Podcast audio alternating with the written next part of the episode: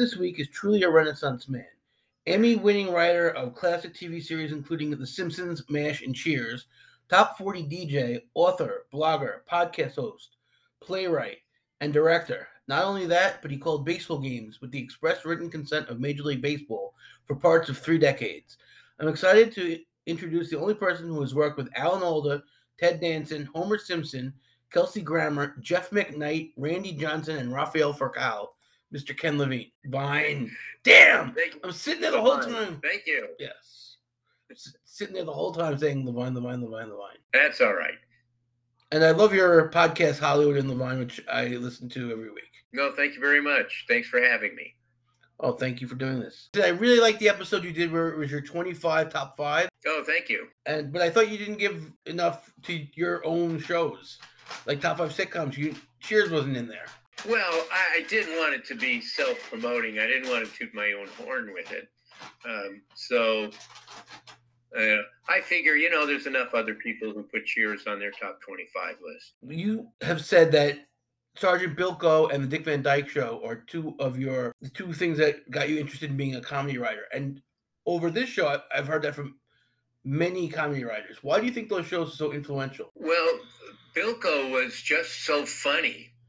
Uh, I, I just loved this character who was such a scam artist, and the jokes were fast and furious.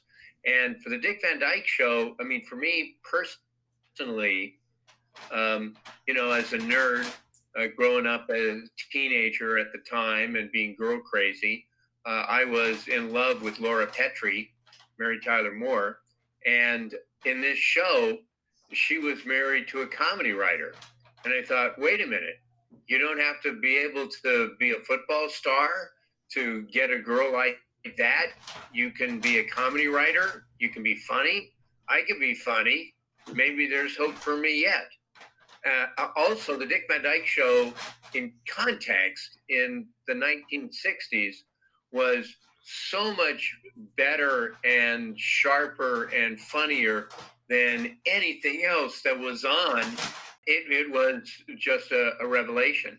I mean, when you had Gilligan's Island and Camp Runamuck and crap like that, uh, the Donna Reed show and things that were not remotely funny, and then the Dick Van Dyke show comes along and you're like actually laughing out loud, and the stories are relatable and they're about people and about situations that you've encountered. Um, to me, it was it was just a, a revelation, just a an oasis out there. Yeah, I've always said that in the 60s, besides the Dick Van Dyke Show and Get Smart, there weren't any really funny comedy shows out there. Yeah, I can't really think of of any. Uh, there, there was a show called uh, He and She, I was just going to say that. which was which was kind of funny, and there was a show called Love on a Rooftop, which was kind of funny, and there was a, a show called Occasional Wife, which had some funny moments, but no, by and large, uh, like I say, eh, you know, the Patty Duke show. You, I know, and I watch that crap, but you know, in my day, we didn't have nine thousand channels uh, and and our own videos and TikTok. Uh, so you watch what's ever on, and I look back now on like an old episode of the Patty Duke show, and and I go, what the hell? what the hell is I watching every week? when you had the idea about being a writer, were you was that earlier than high school? Were you in high school? No, it, it actually came later. I, you know, I always kind of had it in the back of my mind, but I was also very involved in radio at the time. And uh, when I was in college, I spent a lot of time in the campus radio station and uh, eventually became a, a disc jockey until I had the realization that I don't want to be 50 years old uh, still playing Pretty Woman by Roy Orbison uh, for the nine billionth time. Um, and so I, I thought, wow. I, I remember I went to see the movie Sleeper, Woody Allen movie that just come out, and uh, it was like a light bulb went off, off over my head when I saw this guy is doing story and he's got physical jokes and verbal jokes and here's an actual audience laughing. You can see an audience laughing you know when you're doing funny stuff on the radio you have no idea whether it lands whether it works. You have no clue. And so i thought yeah this is really what i want to do.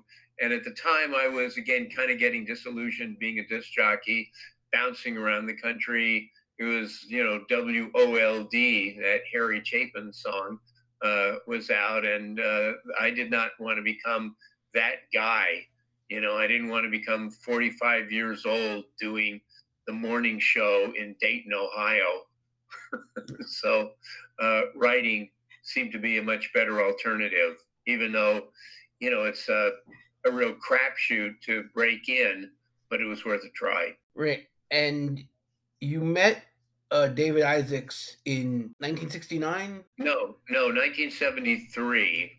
Please, I'm not that old.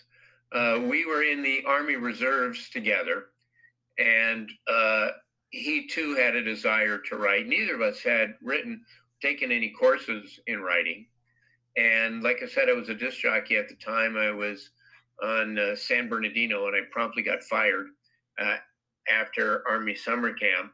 I came back to LA to live with my parents and send out tapes to try to get my next job. And I called David and I said, Hey, remember me from the unit? uh, I, I'm going to try writing a script. Uh, you want to write it with me? And we got together and uh, and discussed it and decided to, um, you know, be a partnership at that. And that was, so it's coming up on 50 years in October. Wow.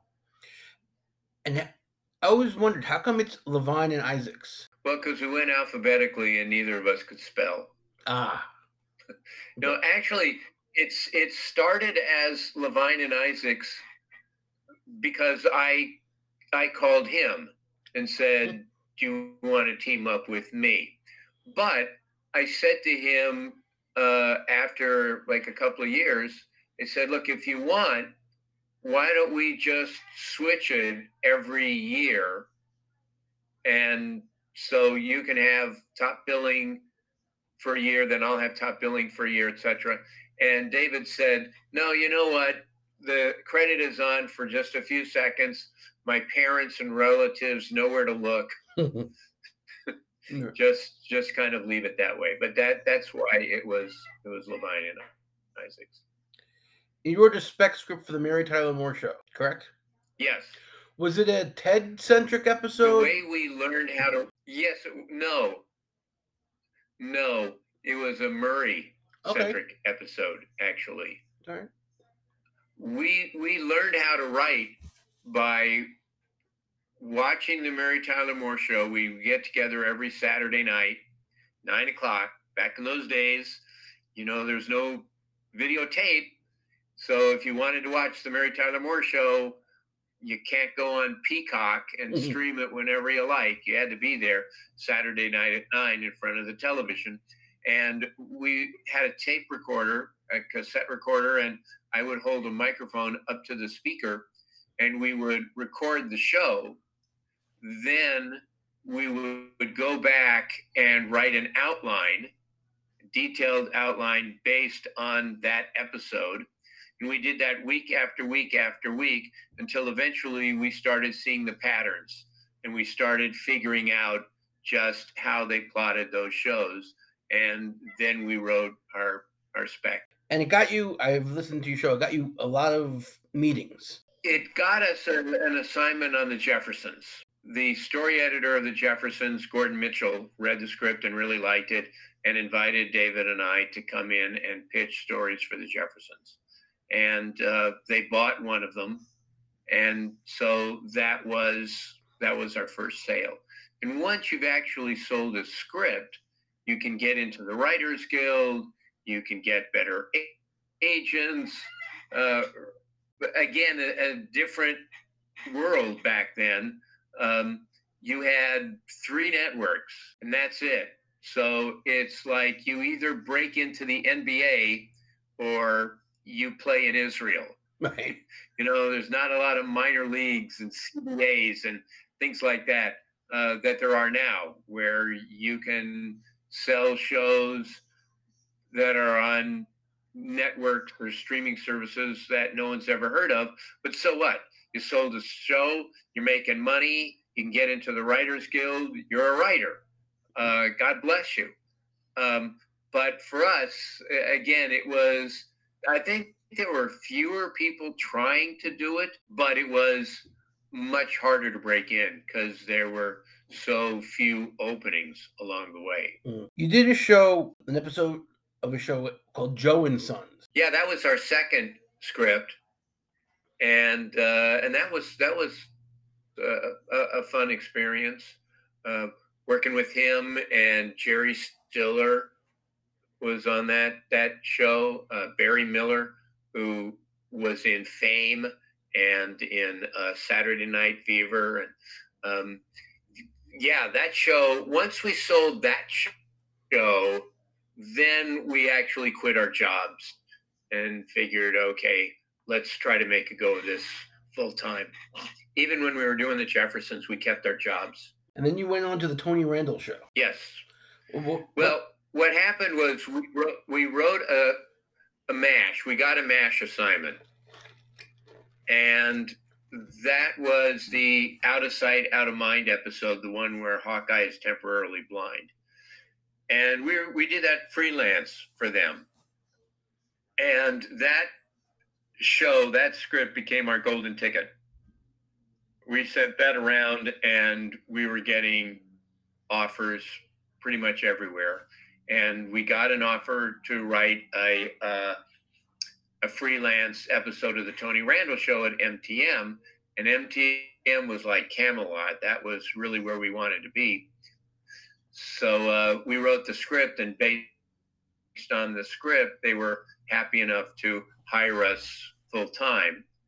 Meanwhile, while we were on the Tony Randall show, we were moonlighting, writing more episodes of MASH. So we'd be writing MASH on the weekends and the Tony Randall show during the week. And at the end of that year, that was the first of two years of the Tony Randall show.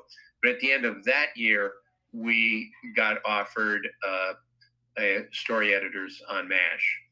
And so, so we opted to leave Tony Randall for MASH, which looking back, I think was probably a wise decision. Yeah, I would think I would say so. A question about MASH. Um, a lot, yes, uh, a couple actually, but um, you worked with a, this guy who's really, really funny, and I saw him a couple times in the Tonight Show. Ronny Graham. What was he like in real life? Oh, Ronny Graham. For those who don't know, Ronny Graham was an actor, cabaret performer, comedian. Uh, he was in a famous Broadway show called The New Faces of 1952. Uh, he did um, a series of commercials for uh, for Mobil gasoline in the early 70s, where he was Mr. Dirt. That was a big campaign and only ended when there was a gas shortage. Um, but Ronny was just this larger than life character who was very funny, great stories, just a, a great cheerleader, and was was just a, a breath of fresh air uh, in in the room in Mash. So he's one of those people that are like them, what they are like on talk shows. That's what he's like in person. Oh, very much. Exactly. That's exactly him. Yeah, oh, that's exactly him. Uh, great laugh, always smiling. Um, just you know, very funny, and you know, kept kept the room going.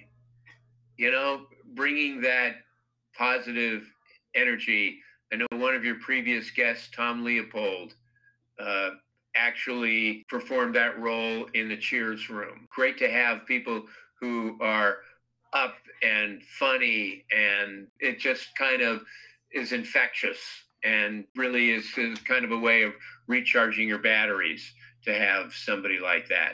Uh, in addition to the fact that you're constantly laughing. Watched on um, on Hulu all the Mash episodes that you wrote, and I would watch uh, Mash Olympics was one I watched. My daughter walked in and she started watching it, and she was really enjoying it. She's ten years old, and you know they're, they're, they're playing you know they're doing the athletic competition and then you know at the end of the show they're in the they're in the surgical tent and she's like well why are they doing surgery? And she didn't under and i was like no no no the show's about doctors. It just so happened they were just playing outside this episode. Like i don't know if she thought it was about like a camp right. but that's a really that's a really good well and and even the, the point of the olympics was for them to try to uh, get a soldier's weight down. Played marvelously by Mike McManus. Merchant of Korea is one of my favorite episodes because it just David Ogden Stiers is just so jerk-like in that, but he's not as but he's not as bad as a jerk as Larry Linville was. Interesting fun fact: uh, th- that episode, although it aired late in the season, was the very first episode written with Charles. David mm-hmm. and I wrote that early on, and we gave that to Jim Fritzell and Everett Greenbaum as a guide when they wrote the the show that opened the season that introduced him. But we would go out to the Malibu Ranch and film one day for each episode, but we needed the light so in the summertime, they're filming from six in the morning till eight fifteen. Once you go off of daylight savings, it made no sense to go out to the ranch. So if we had an episode that didn't require going out to the ranch, we usually held it back to the later part of the season. And since most of that show took place at night and was a poker game, we we held it back. But again, the reality is, uh, David and I wrote the very first episode that featured the Charles character. Did was there any problems with the network when you with, with our finest hour because parts of it were in black and white? Because I know even in the seventies, networks didn't like that. No, because it had been established with the uh, the episode, the interview, and CBS came to us and wanted a one-hour clip show, which was just a pain in the ass because in addition to everything else, we had to to go at night and just screen all these episodes and try to piece something together. So the fact that we were able to do that, uh, I think CBS was was just happy that we had a, a, show on the air. So no, we didn't get any flack for them about that. Your most famous episode is POV, and it's just amazing when you watch the show. It's just a different take on what's going on in the hospital that you've seen over all these many episodes. Obviously, it's a different point of view. That's why it's called that, and it makes the show seem so different. Well, again, this had been established by Larry Gelbart and Gene Reynolds, who are the, the creators of the show, the first four years, the the best four years in my estimation. But um, yeah, uh, I remember I came up with the idea of doing a point of view show, and it took us like two years to sell it to the showrunner, Burt Metcalfe because I basically said, look, this is either going to be the best or worst show of the year. It's either going to come off or it's it's going to be terrible and, a, and a huge embarrassment. We decided to go for it, and a key was uh, David and I watched a movie that was done all point of view called Lady in the Lake, and it was a noir Philip Marlowe movie starring Robert Montgomery and it was all done from his perspective. And the only time you actually saw Robert Montgomery was when he was in front of a mirror. But uh, what we learned is that when the other characters talked to him, then it, it was fine. But when he was talking to the other characters, you're just staring at somebody listening, and it was very awkward. So we got the idea well, what if the problem that the patient has is that he can't speak, that his larynx is damaged? And so the episode is trying to get him to, to speak. And that way, we eliminated that problem, and it was just our people talking. And when he does talk at the end, spoiler alert, uh, you know, when he says, you know, thank you, it really resonates. Mm.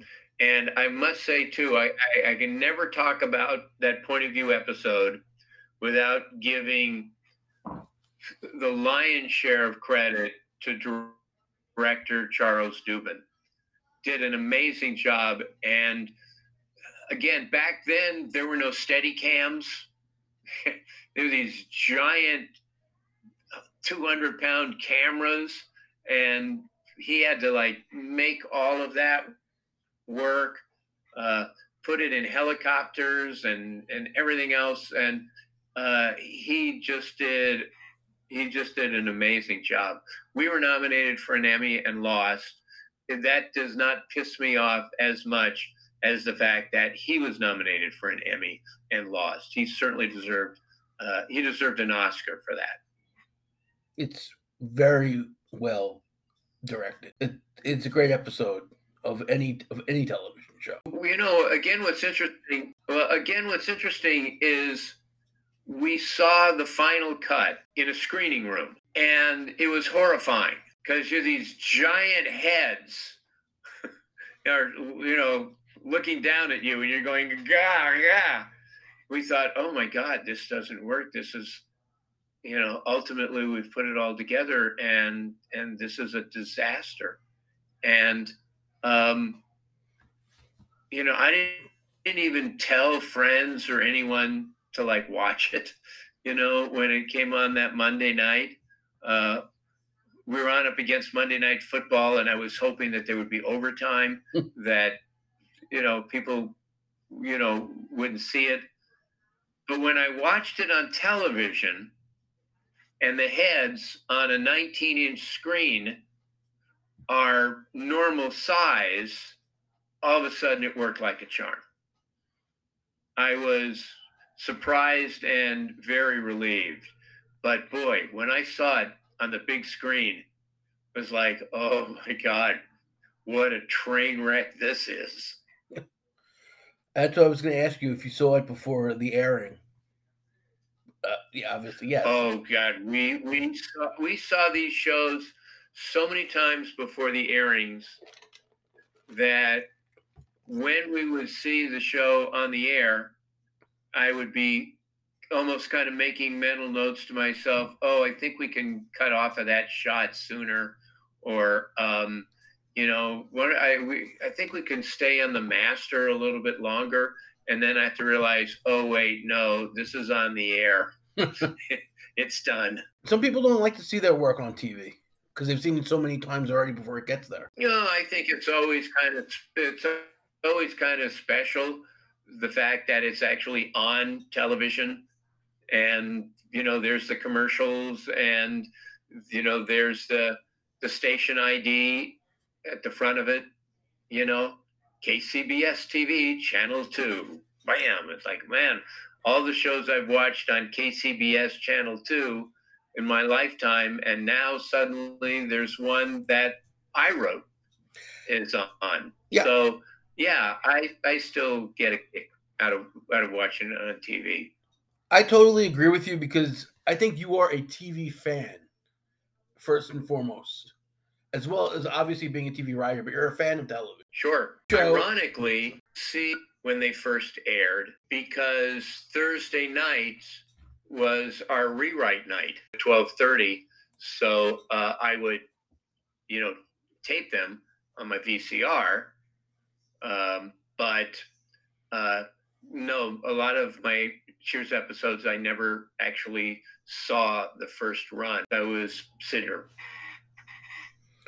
you did a show which is really good, really funny, has a big cult following uh, Open All Night, and unfortunately, people remember Open All Night. Okay, the episodes are on YouTube, except your your two episodes that you wrote aren't on YouTube. I know. What's with that?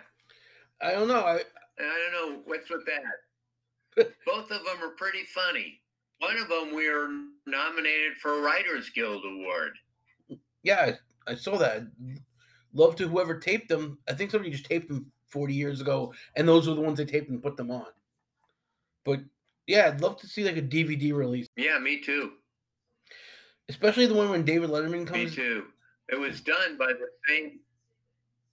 Yeah, David Letterman did a um, did a cameo.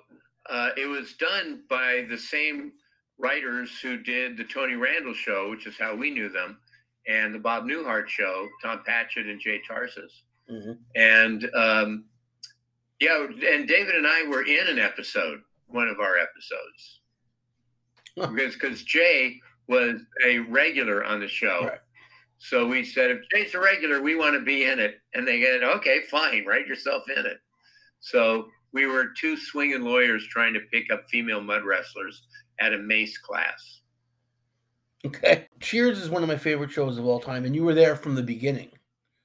Mm-hmm. When it, it, was just you and your partner and Glenn Charles. And yeah, that was the original staff. And we had one day a week, uh, Jerry Belson came in for the table reading day. And for the rewrite night on Thursdays, David Lloyd came in. But that was it. I mean, we had some freelance scripts, people like Ken Estin and Sam Simon and Heidi Perlman and uh, Earl Pomerantz.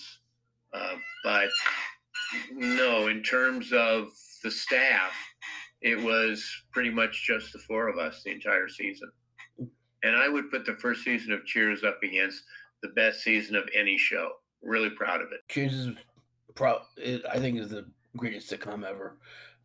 So I would say, yeah, uh, that's the first season is is a great season. Couple episodes I want to ask you about it. Any friend of Diane's has two has the best coach joke.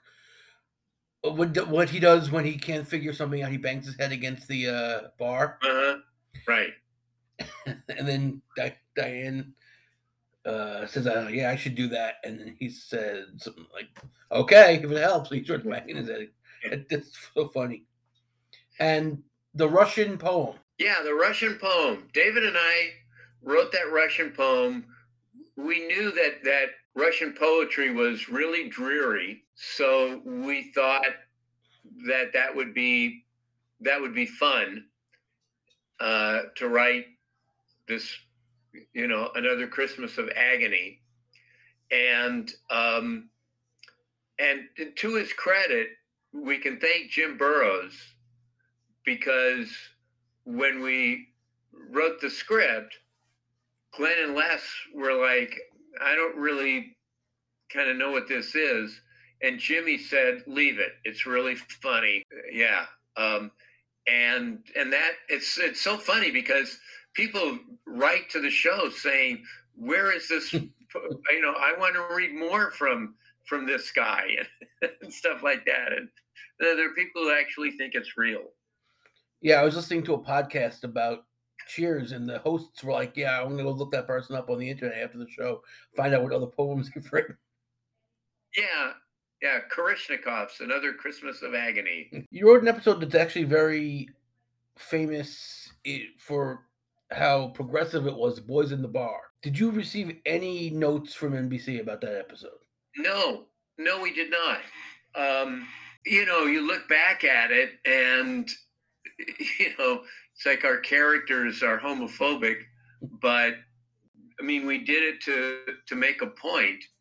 And um, when we had the table reading, which went okay, there are table readings that went better we had the table reading and it went okay.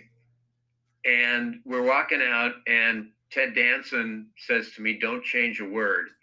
And I thought he was being sarcastic. So I said, Hey, fuck you, Ted. We're trying something here.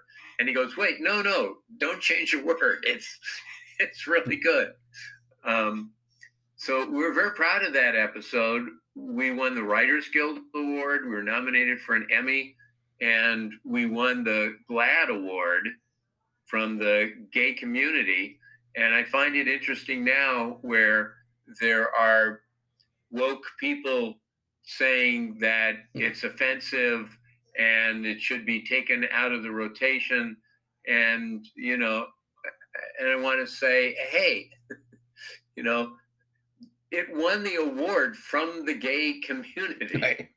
So it's like, how insensitive were we? And look, five years later, Norm was pretending to be gay to get a to get a job with Lilith in Frasier's. Uh, Exactly. right. So I mean, if if Cheers, we- if we were doing the first season of Cheers today, we wouldn't do that episode.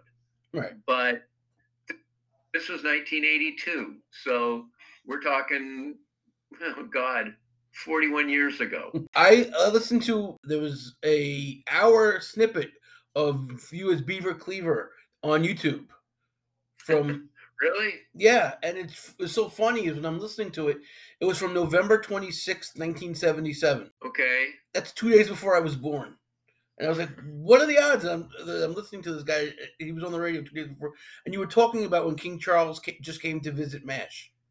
Oh yeah, that's a true story. Um, so King Charles came to visit Mash, and we were all in a receiving line, and we were all told how to be so respectful and everything. And, and Charles came down the line shaking hands, and he got to me and shook my hand, and I don't know what prompted me to blurt it out, but I did. I said, "What advice could you give young people thinking of getting into your profession?" and and all his handlers and everyone was just horrified but he laughed so so i got a laugh out of king charles Mhm.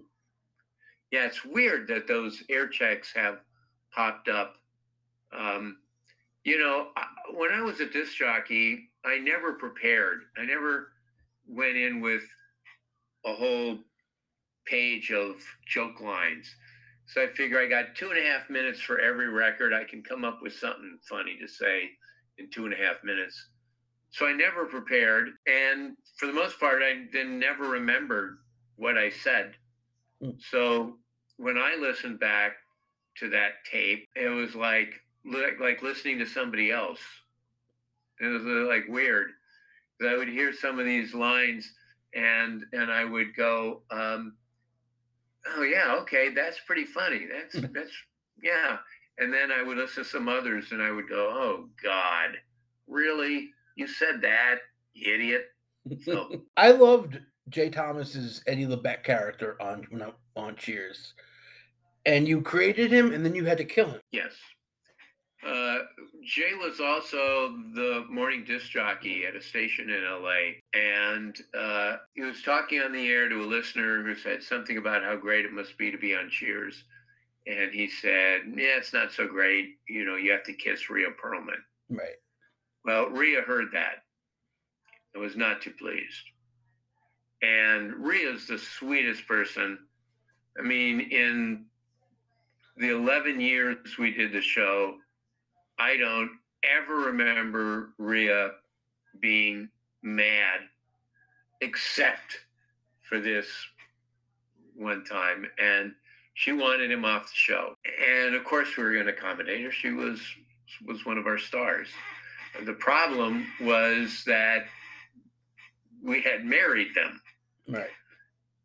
And um, so we said, can we at least bring him back for the no? I don't ever want to see him. So then we figure, okay, well, we have to kill kill him, but we also have to design it in such a way that you don't feel sorry for Carla. You ultimately feel happy that Carla is out of this marriage. It's a pretty tall order. And so what we came up with was the fact that that he was a bigamist. And we had Anne DeSalvo who looked like Rhea. Yeah. And so that this this news comes out at the funeral. And it turned out to be a very funny episode. Yeah, I'm really proud of that episode. During the 1986 World Series, they did a thing where Bob Costas came into Cheers and asked Ted Danson, uh, Sam Malone, how he would pitch to Gary Carter. Did you write that? No, Oh, okay. no, no. We we actually weren't there that day. Okay. Yeah. We wrote the um, for the first season. Uh, NBC had the Super Bowl that year, and we wrote a scene. Pete Axthelm, who was part of the NBC uh, pregame, he was like a uh, a gambling tout. Uh, and the Super Bowl was in Pasadena that year. So he was out there and we did a, a cheer scene. And I remember like NBC asked for this this scene and Charles brothers just turned to me and David and said, You guys go write it. I you know, do whatever you want. Just you know. So we wrote this four minute scene, four or five minute scene, and they filmed it. And we knew that it was going to air sometime during the Super Bowl pregame. Well, the Super Bowl pregame was like 10 hours. Right. So he figured it could be at eight in the morning, they're going to show this stupid thing. They ended up showing it just before the game, and there were 80 million people who saw that scene. It was never rerun again. It was never on any of the Cheers DVDs. The Cheers DVDs were pretty terrible. There was like no bonus No. things. There was, there was nothing. Um, and it was like basically lost. And uh, a friend of mine who is a, a reporter, this was years later, and we were at Dodger Stadium, and he was saying how he taped every Super Bowl. And I said, Do you happen to have the 1983 Super Bowl? And I explained what this was. And he came in the next day with the tape and he said, Yep, it's on it. So I made a copy of it. And um, I mean, I had the script, I've always had the script, but I never had an actual copy of the thing. And I put that on YouTube. Oh, the So that, that's YouTube. Yeah. Boss Jock, uh, something 83 or whatever. That what? Boss, you were at Boss. Yeah, I don't know. I don't even know. I don't. I don't even know. You just go Cheers Super Bowl, Mm. and uh, it'll probably take you to it. It's also on my blog, which I no longer do. But uh, every Super Bowl Sunday, I used to repost it. Did you also write the NBC All Star Hour intro from as Cheers? I don't know if you remember that. No, no.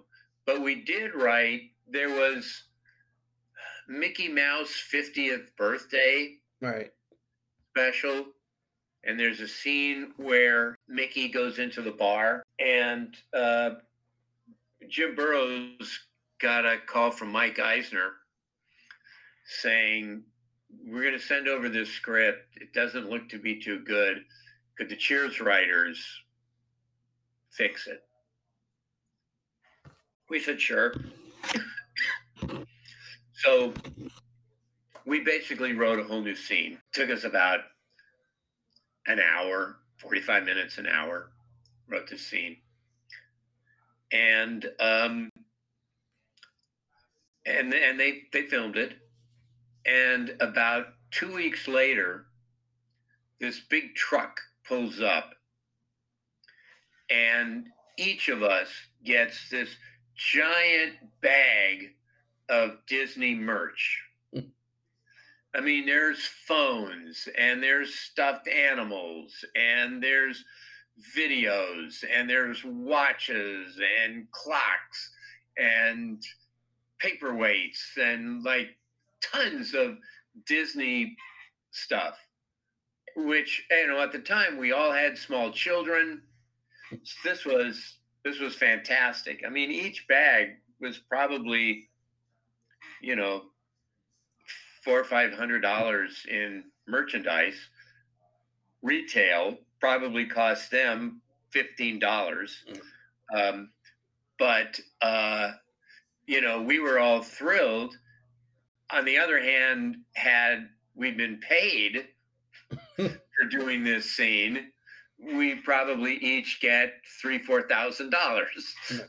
but we were very happy with the Disney swag. You invented the Bar War, the Bar Wars series of episodes, Yes. and the first one was with, with Wade Boggs' pants. hmm Was he was he the first guy on the script? Was it always Wade Boggs? Yes. When we were planning the script, we thought, okay, we should have a um, a Boston sports star come into the bar and have them think it's an imposter and run him out. So, who is the biggest sports star at the time? And it was Wade Boggs. I said, yeah, but this is March. This was like the last show we filmed of the season. This is March, and he's in spring training. And we had our casting agent check just in case. And, um, you know, his manager said, yeah, he can miss a couple days. What the hell? and uh, so, yeah, we had Wade Boggs. We knew we had Wade Boggs uh, going in. But all of this this was the end of the season. NBC ordered the show at the last second. We had to write it over the weekend. We plotted the story with the Charles brothers on Friday afternoon. So, yeah, Wade Boggs was in. By Monday morning, there was a script. And I think like Thursday or Friday, he was there and we filmed it. Mm. So from the idea to his being a part of it was like a week. It's crazy. And then you wrote the uh, "Where Have All the Floorboards Gone?" the classic Kevin McHale episode. Yeah. Yeah. Um, we had used Kevin in another episode and he was very funny. And we thought, well, let's let's bring him back. And uh, David and I are you know, are big fans of basketball. I, I called a little basketball. Um, I'm actually now a, a Celtics fan. I'm a I'm a big fan of their announcer Sean Grande, and I'm a I'm a Celtics fan. Used to be a big Laker fan, but eh, I don't like the current Lakers. Um, but um, yeah, so you know they have the famous parquet floor. It's in the old Boston Gardens, uh, and um, yeah, that was great. We got to go back to Boston and and film scenes there. Yes, and a lot of your episodes though are really um are really good because they're almost all in the bar. Uh, Obviously that one wasn't, but like License to Hill, the where uh Alley does not renew the liquor license and they have Mhm. to keep everybody it's such an old screwball comedy type episode and it doesn't leave the bar. Well, I agree with you. My favorite episodes are the ones where we didn't leave the bar. Um, you'll notice the first season of Cheers, we never leave the bar, ever. The first time that you left the bar was the opening episode of season two when you went to Diane's apartment. Prior to that, you had never left the bar. And those are kind of my my favorite episodes. Um, one of my favorites is to all the girls we loved before, which is Frasier's bachelor party, and and that one holds a special place in my heart because we said to the Charles brothers, we want to do something as an experiment. We want to do a show with absolutely no outline. The basic premise is Frasier has a bachelor party, has second thoughts about getting married, by the end decides to go through with it. That's it. And then just sort of see where it goes and have the freedom to just like really riff and see what happens. Hmm. and they had enough faith in us that they said, okay, go. And that's what we did. And uh, it's one of my favorite episodes. And I'm very proud of the fact it has one of the most iconic lines, which is mine, which is the Frasier um, Wang Chung line. Yeah. Everybody have fun tonight. Everybody Wang Chung tonight. And the thing that I love so much about that is I saw a documentary or something about 80s music. Right. And they had the guy from Wang Chung on there. And he was saying how his kids were not remotely impressed by what he had done until they saw the Cheers episode. and when Cheers mentioned Wang Chung, Right. that that has a soft spot in my heart. That that whoever the lead singer is of Wang Chung, that uh, I I I helped his daughter appreciate what her dad did. I always like the way Frasier that, that little speech before he goes when he's talking about he was in the car and one of those tribal songs came on. It just the way he says it is just really funny. Um, you said I know. It's like no one else could do that and get that laugh. right, exactly. Um, I've heard you say that your least favorite Bar Wars episode is Bar Wars Six, the one with the where they get Sam to believe a mobster at Boy Gary's Old Town Tavern. But the one thing the one thing I do like Yeah. about it, it's the last acting that Sheldon Leonard ever did. that's true. That's true. So We had Sheldon Leonard, and I, and I got to meet Sheldon Leonard, which to me was, uh, you know, a huge event because he was the executive producer of the Dick Van Dyke Show. yes, You know, it is thanks to Sheldon Leonard that there was a Dick Van Dyke Show. as well as Yeah, but it was still uh, of the of the bar. Look, you got to have the best one, and you got to have the worst one, right. and that's for me. That's the worst one. And you wrote the last episode to feature uh, Nick Tortelli, and you wrote the last episode to feature Harry the Hat, hmm and you wrote my all-time one of my all-time favorite. Here's Cliffy. I just love that episode. I know that episode is just so bizarre. That's the one where Cliff gets the joke on the Tonight Show. It was Johnny Carson's last year, Right. and um, he rarely did sitcoms. Remember, there's a big deal where he was going to do the Mary Tyler Moore show, and the lights are out, you just hear his voice. Um, but we had this crazy idea, but we figured, all right, let's make sure we can get Johnny Carson before we write it. And um, and Carson agreed to do it. And uh, we we filmed it on the Tonight Show set after a Tonight Show episode.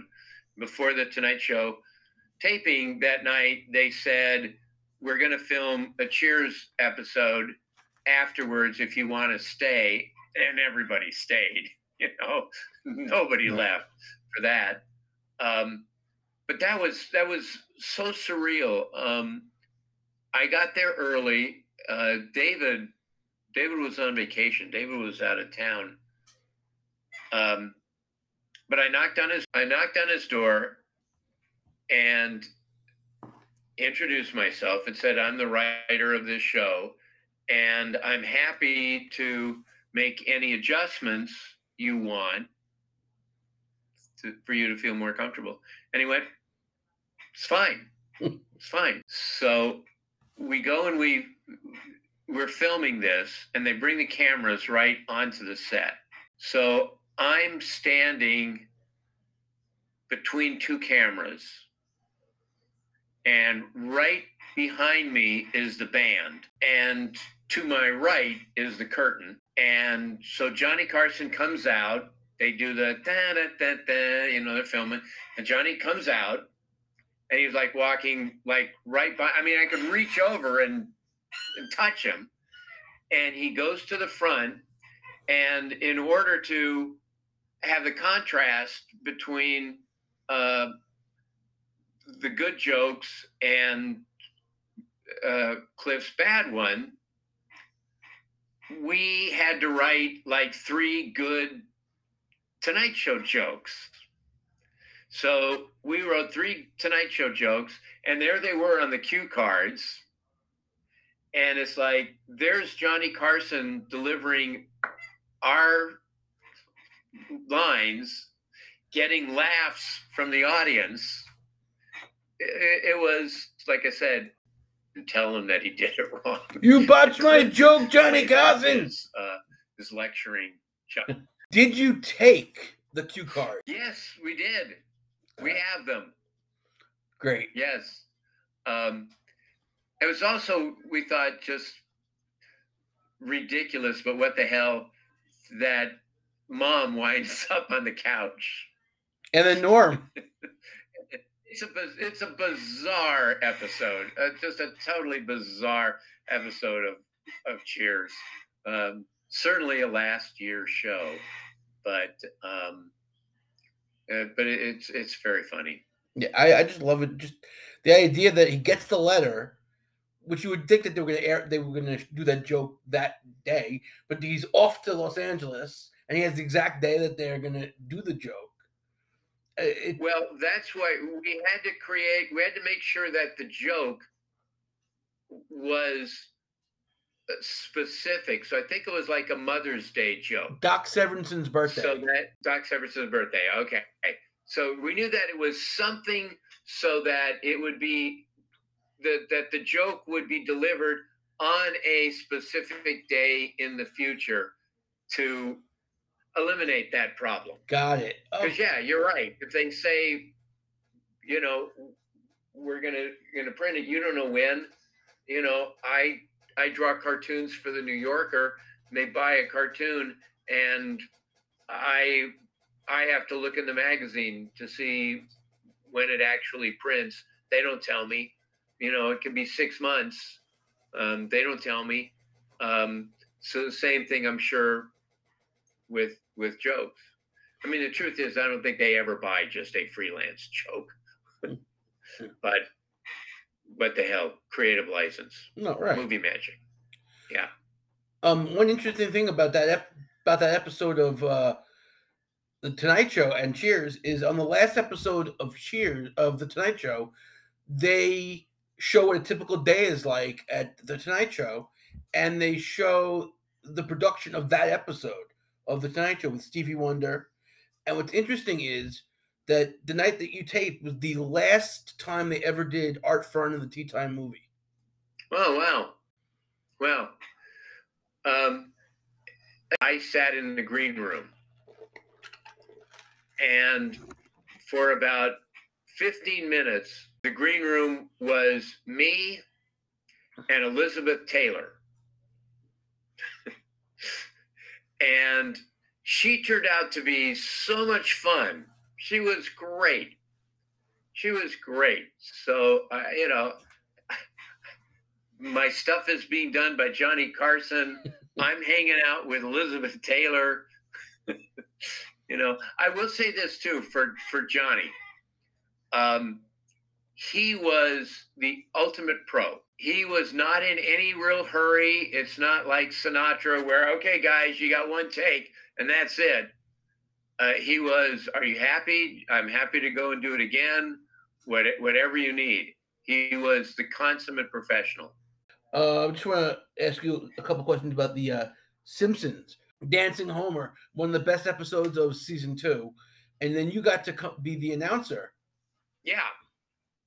Oh, that was really fun. I got to announce, and also eh, for my cartooning, um, I designed the Capital City Goofball. Oh wow! So that was really fun to see one of my sketches actually turn into an animated character.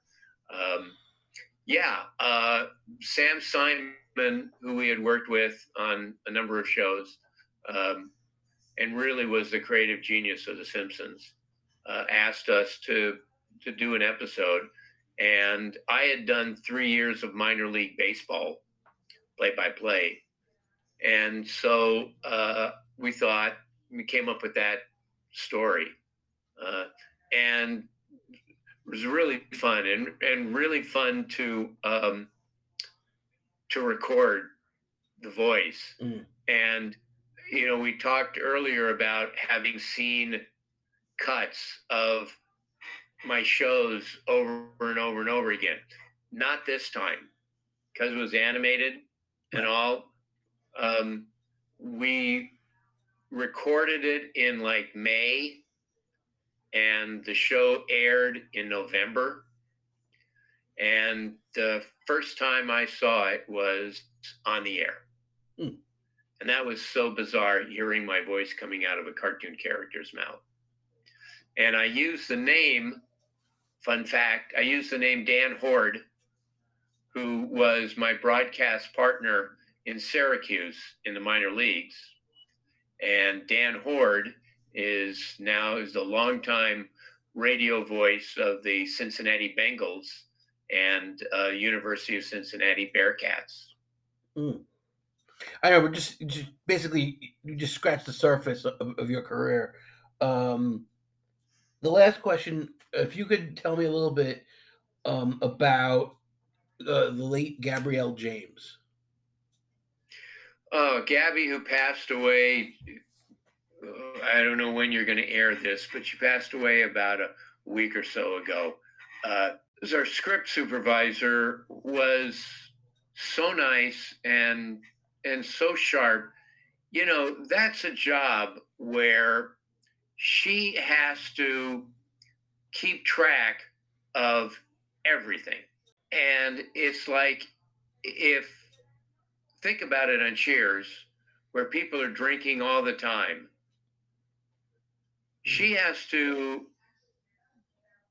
uh, remember okay, you had the glass in your left hand. You poured the coffee after you said this line. Okay. There were pretzels on the table before. Um, she was, you know, and, and it's the kind of job where a lot of times they'll get rattled or a lot of times it's just like, look, I got too much to do. Don't bother me. But she was she was never like that. And she was also kind of fun.